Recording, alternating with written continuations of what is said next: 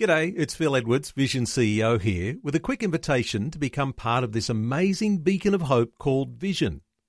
Together we can put our love into action to help people of all kinds build or rebuild their lives on the truth of God. Please consider the part you can play during our upcoming Visionathon appeal, remembering that it's your support that makes Vision possible, including this podcast. Audio on demand from Vision Christian Media. And if you know anything about our culture today, you're allowed to offend only the Christian. Everybody else is off base, but you can say whatever you want to about the Christ follower. Why? Well, of course, why? Because they know we're the ones who believe this. They know we're the ones that we're the voice. However, it doesn't mean we're supposed to be rude and obnoxious. Paul says in Colossians, let your conversation always be full of grace, seasoned with salt so that you may know how to answer everyone. Today. Today. Today. Today with Jeff Vines, pastor, apologist, and Bible teacher.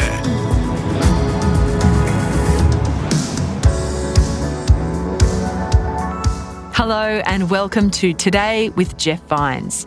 My name is Bill. It's good to have you with us. Today, we finish in Pastor Jeff's series talking about sexuality, identity, and Jesus. If you've missed any episodes in the series, you can find them all wherever you listen to podcasts. And just a warning there is some language and themes throughout the series that may not be suitable for younger listeners. Let's hear the rest of this message now from Pastor Jeff.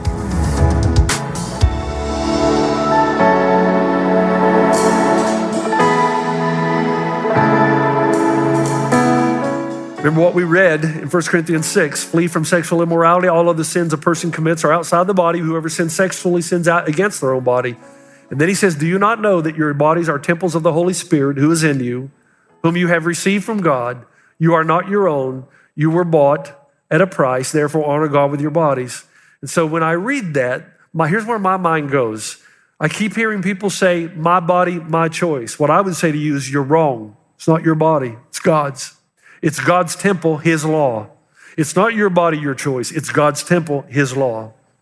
He gave it to you, He owns it. You've been bought with a price. It's His temple. Now, notice something in verse 25. Verse 25 seems to be a repeat of verse 23, because in verse 23, we're told they exchanged the glory of the immortal God for images. And then verse 25 says they exchanged the truth about God for a lie and worshiped and served created things rather than the creature or the creator.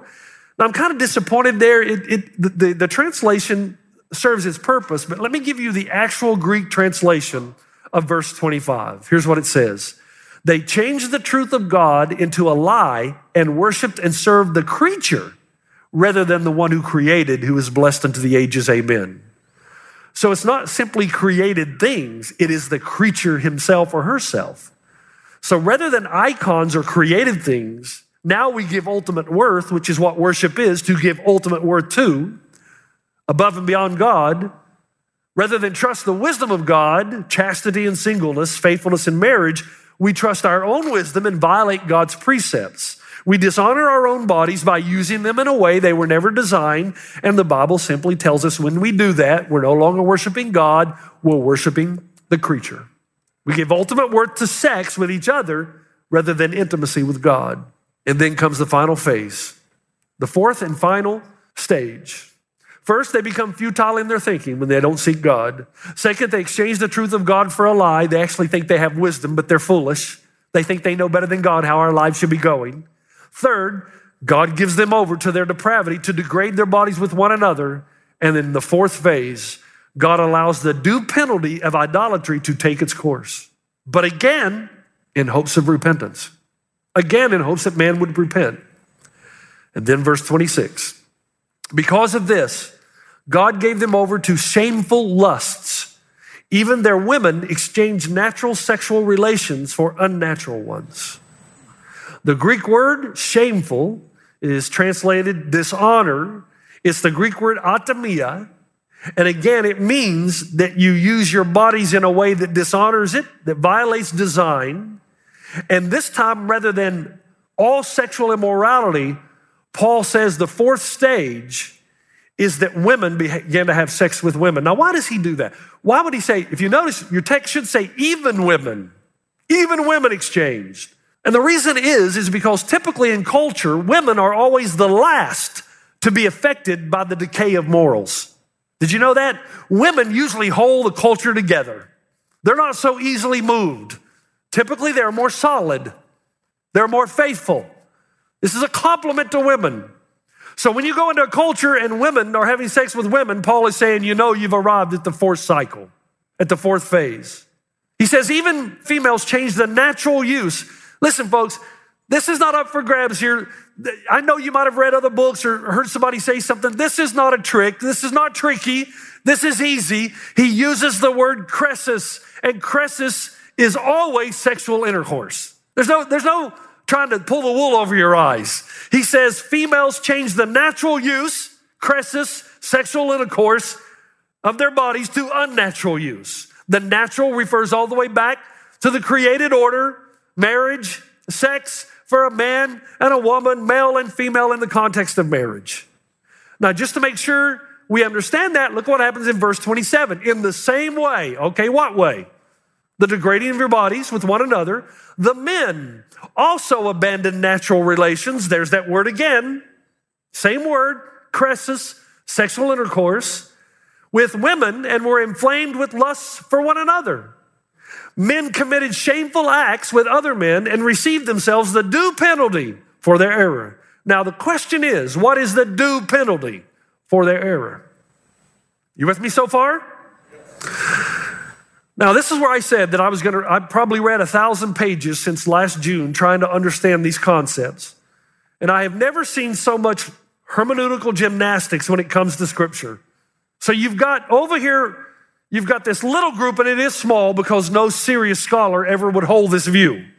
But you've got a little group over here that's trying to mess around with Greek context and Greek words somehow to try to downplay what we read in Romans 1 because this is this is a pretty powerful passage of scripture. So I read Matthew Vines' book, no relation, called God and the Gay Christian because I kept hearing parents and other people refer to it. I thought, okay, I'm going to learn something that will open my eyes to something I've never seen. And I was gravely disappointed because here's the premise of Matthew Vines' book.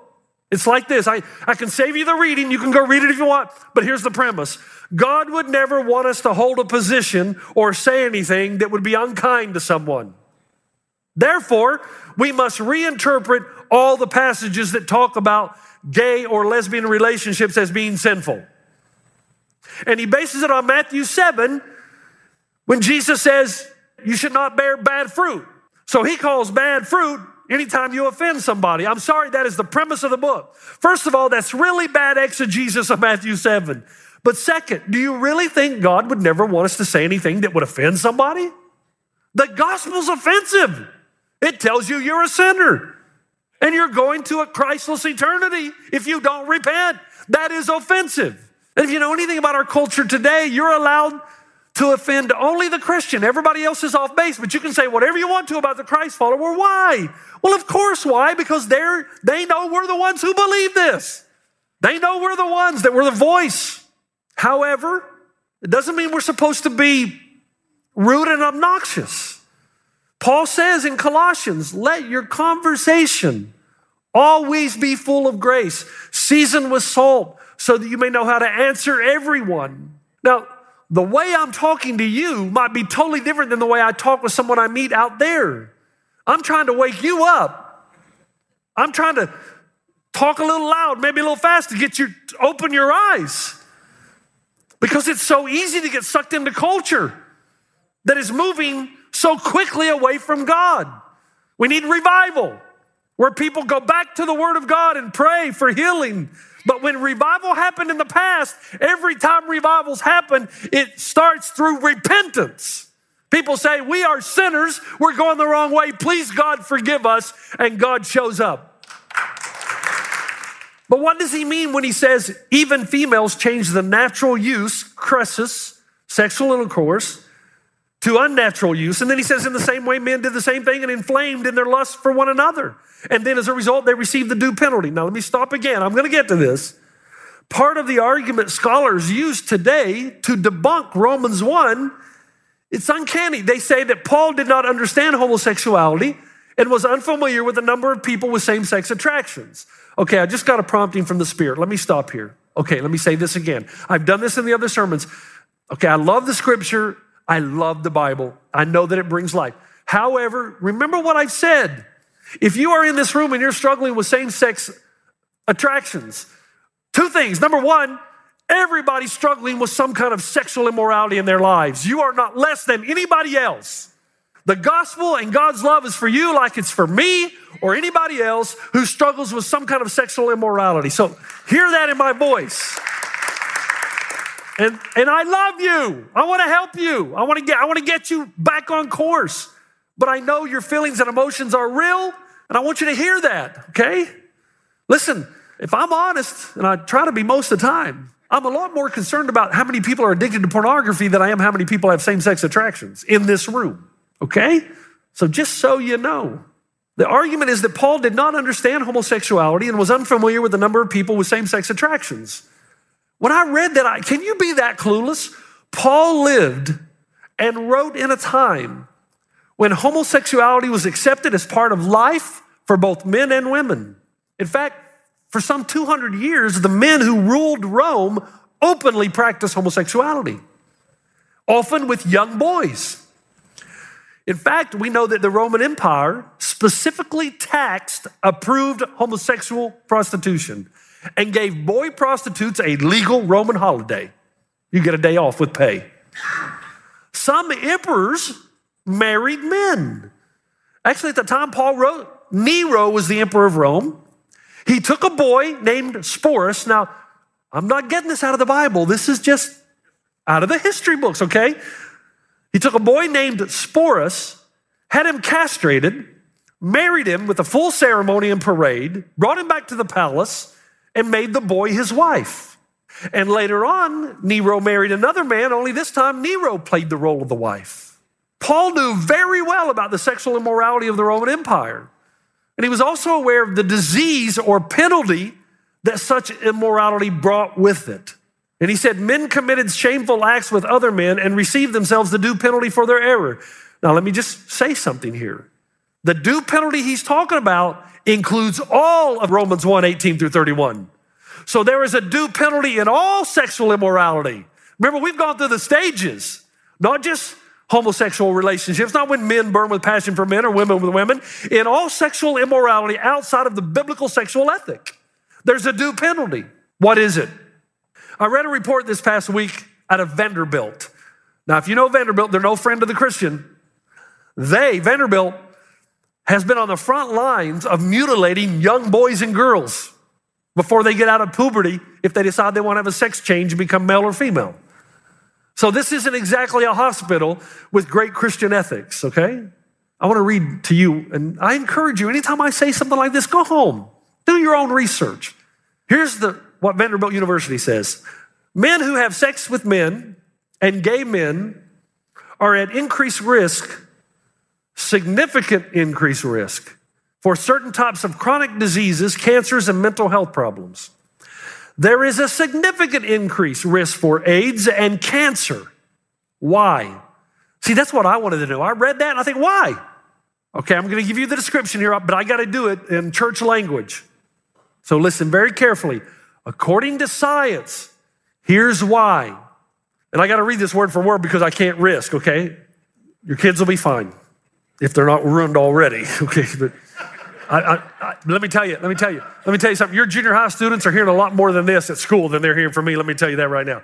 Okay, here's the reason because the area of concentration is not protected from infection in the same way the area of concentration for heterosexual activity is protected against infection and disease. In other words, the body is not made to function this way. But that would also be true of heterosexual promiscuity. Vanderbilt says hepatitis, a disease of the liver, cancer, cirrhosis, liver failure, and even death. Those who are sexually promiscuous, and especially gay men who have sex with men are at a significantly increase. They don't ever tell you this. Significant increase for hepatitis, disease of the liver, cancer, cirrhosis, all of this. Gay men abuse substances at a much higher rate than others. Amphetamines, crystal meth, ecstasy, and cocaine. Now, I know what some of you are going to say. Well, of course they do because they're rejected by society. Why are they rejected by society? Is that built into culture as well? Is that built in? Men who have sex with men have higher rates of depression and anxiety. Gay teenagers and young adults have higher rate of suicide. Gay men have a much higher rate of alcohol abuse. Men who have sex with men are at higher risk for sexually transmitted diseases for the reason I just read. These risks also apply to all sexual immorality, and the reason is, is because the body is not made to function this way. It's design. And violate design, sex outside of marriage does not work. It's a violation of design. It's not good for you physically, mentally, psychologically, emotionally. And there is a due penalty when you violate design that goes for all sexual immorality. Life apart from God doesn't work. And if Christians really love their neighbor, they're going to bring this message in truth and love, even if it costs you everything. We might, look, this is going to get more and more difficult, folks. This message right here, who knows, in five years it may get me killed. You just don't know. Oh, that's not a prophecy. I'm simply saying, when culture kicks God out, Paul goes on in verse 29. They've become filled with every kind of wickedness, evil, greed, and depravity. They are full of envy, murder, strife, deceit, malice. They're gossip, slanderers, God haters, insolent, arrogant, boastful. They invent ways of doing evil. Man, does that not describe our culture? Oh, my word. They disobey their parents. Wow. Isn't that interesting? That goes in there. They have no understanding, no fidelity, no love, no mercy. Although they know God's righteous decrees that those who do such things deserve death, they not only continue to do these very things, but also approve of those who practice them. Now, hear me, this is the end. History is cyclical. Historians tell us that there are usually four turnings in culture peace brings freedom, Freedom brings affluence. Affluence brings boredom. Boredom brings debauchery. There's an example all the way back in Genesis. I want to read this as my final example, and I think I'm just about done here. Genesis 15, 13 to 16. Something happens in the book of Genesis all the way back when the people of God have disobeyed God and they've taken this route. And God says, Okay, because you've done this, I'm going to bring in the Amorites and they're going to take you captive. God does this all throughout the Old Testament. They're going to take you captive. You're going to learn what it is to live without me. And at some point, you're going to repent and then I'm going to restore you. But notice how he says this message. I'm in Genesis 15, 13. Then the Lord said to him, Know for certain that for 400 years your descendants will be strangers in a country not their own, and they will be enslaved and mistreated there. But I will punish the nation they serve as slaves, and afterward they will come out with great possessions. You, however, will go to your ancestors in peace and be buried at a good old age. In the fourth generation, your descendants will come back here, for the sin of the Amorites has not reached its full measure. So here's what God says The Amorites are going to come in. This generation is going to die out for their sin, but I'm going to bring the fourth generation back because that's when I know that the Amorites will have become so sinful that I can't tolerate them anymore. Now, who are the Amorites? In ancient history, the Amorites were the worst group to come under the condemnation of God. They originated from an area around Babylon in what is now Iraq, and then they moved to the land of the Canaanites, which is now modern day Israel. They lived around 2500 BC. Here's the description as best I can do in two minutes Satanism and the occult. Satanism and the occult was part of the Amorite community. Child sacrifice on the altar of Molech. They were sacrificing their children. Third, homosexuality, promiscuity, and then homosexuality with rape. And when God sees that, he said, I can't, that's it. Now, do you know that Satanism and the occult is estimated at an all time high in America today?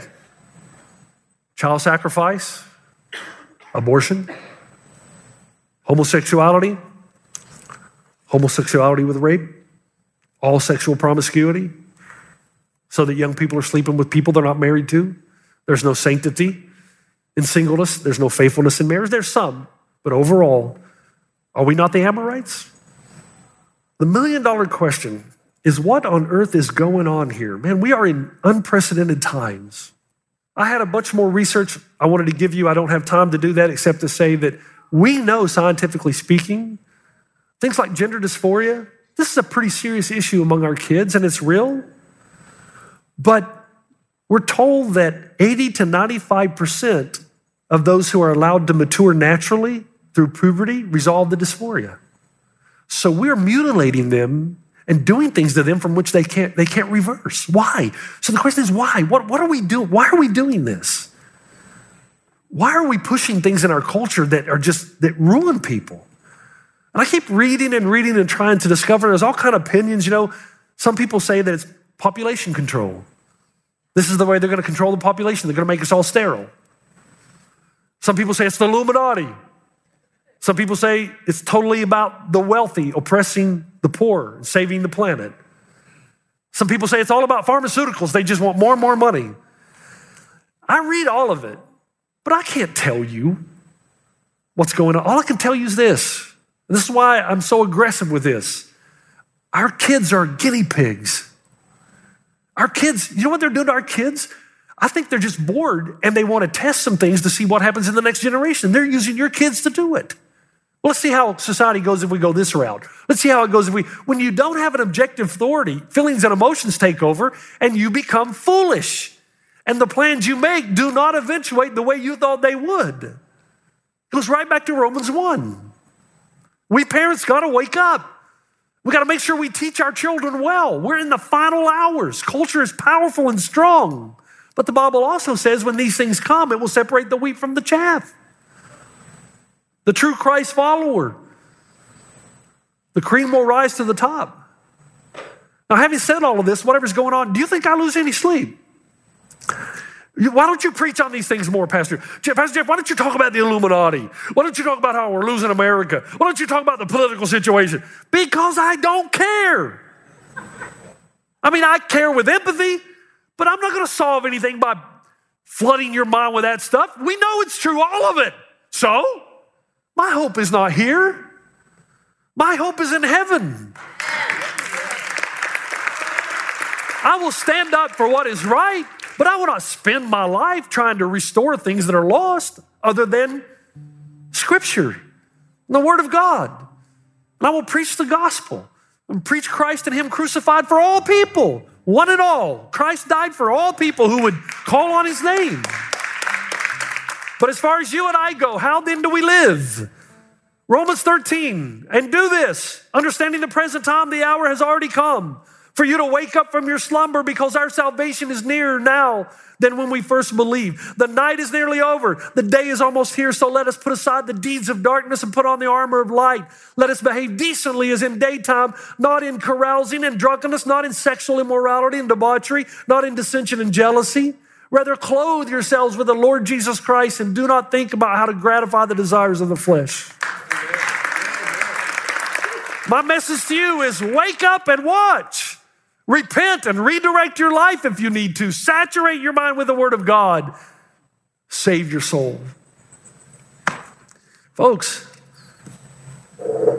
we're going to be marginalized. We're going to be pushed down. I promise you, if you're the, the genuine, authentic Christ follower, is going to find it more and more difficult to live in this world. But God can bring revival. And as He brings revival, those who are in the world looking for a different answer because they know that what they're doing is futile will find their way in. So, your job, stand on the truth, but do it in love. Everything God does, even His wrath, is for repentance until the final day. Everything you do and the way you do it should be in the hopes of not winning an argument, but of winning a soul. Because you got sin in your life too. So do I, so do we. Let's be that light city on the hill that cannot be hidden. That's all I have to say about that. Father, I thank you and praise you for Romans 1 for the truth of your word. And Father, your word is truth. It may be difficult sometimes, but it is truth. Give us a renewed passion for the Word of God, to saturate our minds with it, our lives with it, to love people, but to stand on your truth and never back down. We know if we don't stand for something, we'll fall for everything. Help us stand on the Word of God. That lasts forever. In Christ's name, everybody said.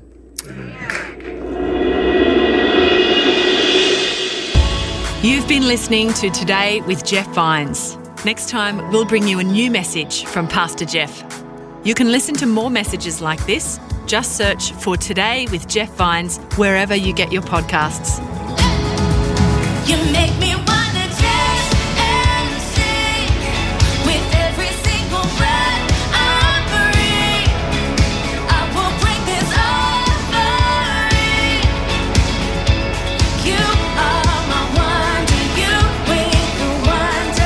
Today. Today. Today. Today with Jeff Vines.